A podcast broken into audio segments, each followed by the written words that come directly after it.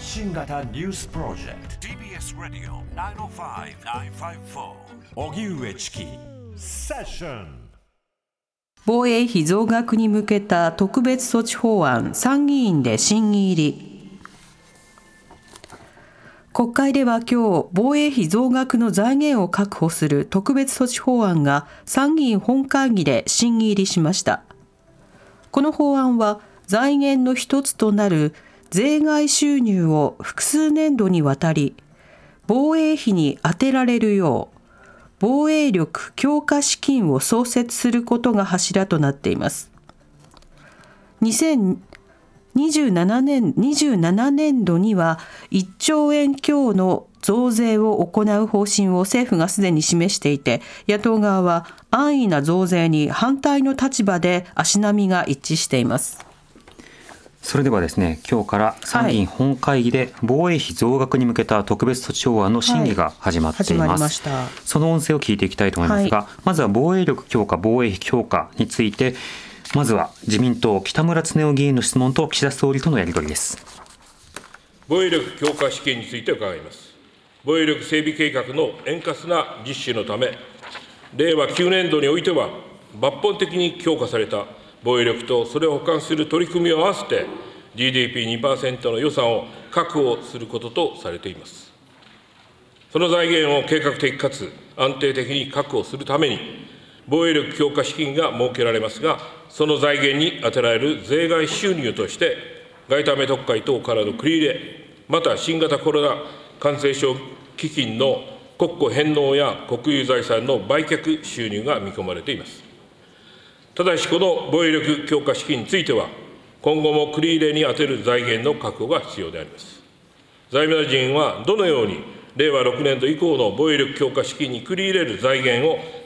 確保していくのでしょうか。決算剰余金の活用等については、どのようにお考えでしょうか。これらについてお伺いいたします。防衛力強化の財源についてお尋ねがありました。抜本的に強化される防衛力は、将来にわたって維持強化していかなければならず、この防衛力を安定的に支えるためには、令和9年度以降もしっかりとした財源が必要です。その財源確保にあたっては、国民のご負担をできるだけ抑えつつ、将来世代に先送りしないとの考え方のもと、歳出改革などの行財政改革を最大限行った上で、それでも足りない部分については、令和9年度に向け、今を生きる我々の世代の、我々の将来世代への責任として、税制措置でのご協力をお願いしたいと考えております。はい、岸田総理、将来世代への責任として税制措置でのご協力をお願いしたいという発言をしています。税制措置でのご協力というのは、要は防衛増税、防衛費に充てるための税金というものが必要ですよと、まあ、そのために協力してくださいということを、令和9年度に向けて、つまりあと数年、あと3、4年ですね、で、えー、実行していくというような見通しというものを語っているということになるわけですね。まあ、将来世代への責任という格好として選ぶためには、まあ、増税以外に国債発行という手段もあるわけですけれども、そちらのの手段は、まあ、なぜか選ばれず、恒久的な増税という手段を発表するというような格好になっています。この点、え子ども予算の倍増ということも言っているわけですが、はい、その論点と合わせて立憲民主党から質問が行われています。横沢高則議員の質問と岸田総理の答弁です。政府は子ども・子育て予算の倍増に向け、内容、予算、財源について、さらなる検討を進めるとしておりますが、岸田総理はその前提として、徹底した歳出改革が必要である旨の発言をしております。防衛力の抜本的強化のための財源については、歳出改革歳出改革など最大限の努力をした上で、それでも足りない部分について増税措置をお願いすると岸田総理は説明しているのに、子ども・子育て予算の倍増のためにさらなる歳出改革の余地があるのだとすると、矛盾が生じるのではないでしょうか。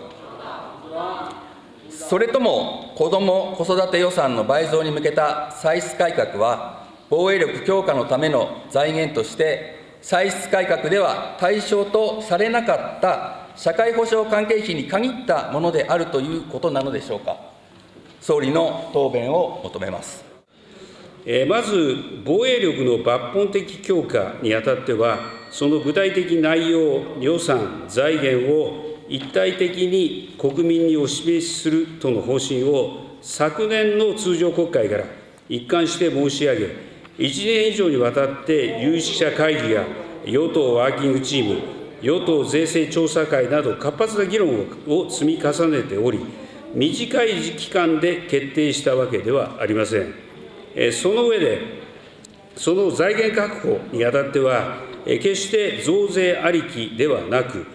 国民のご負担をできるだけ抑えるべく、社会保障関係費以外の経費を対象とした歳出改革等の取り組みを進めることとしております。はい、こちらでは、えー、増税ありきではないよというような発言をしているということになるわけですね。うん、ただ政府としては、えー、増税ありきではないが、さまざまな歳出削減をした結果、まあ、それでも必要になるような金額があるだろうということで、まあ、令和9年度に増税などに対してご協力いただきたいという見通しを現段階で、えー、発表しているということになるとはいうわけです。はい、一方で少子化対策については、6月までに骨太の方針が発表されておらず、いくらの予算というものを確保するのかというものを明らかにされていない。そうすると、どれだけの歳出改善というものが全体で見通せるのか、そしてどれだけのその予算というものがさらに必要なのか、それに対してその国債なのか増税なのか、それともそもそも必要なのかという議論は、まだ検討がされてないところも残っているということになるわけですね。このあたり6月以降、具体的なところが発表されていくのか、それに対して今の財源論がそのまま進んでいくのか、一つのポイントになるかと思います。ここで鉄道の情報です。JR 東海道線は川崎駅での信号装置点検のため、現在品川と横浜駅の間で運転を見合わせています。この影響で JR 京浜東北線も蒲田と大船駅の間、JR 南武線も川崎と武蔵中原の駅の間でそれぞれ運転を見合わせています。全線での運転再開はこの後午後4時30分頃を見込んでいるということですのでご利用の方はご注意ください。TBS 荻上チキセッション TBS ラディオ905-954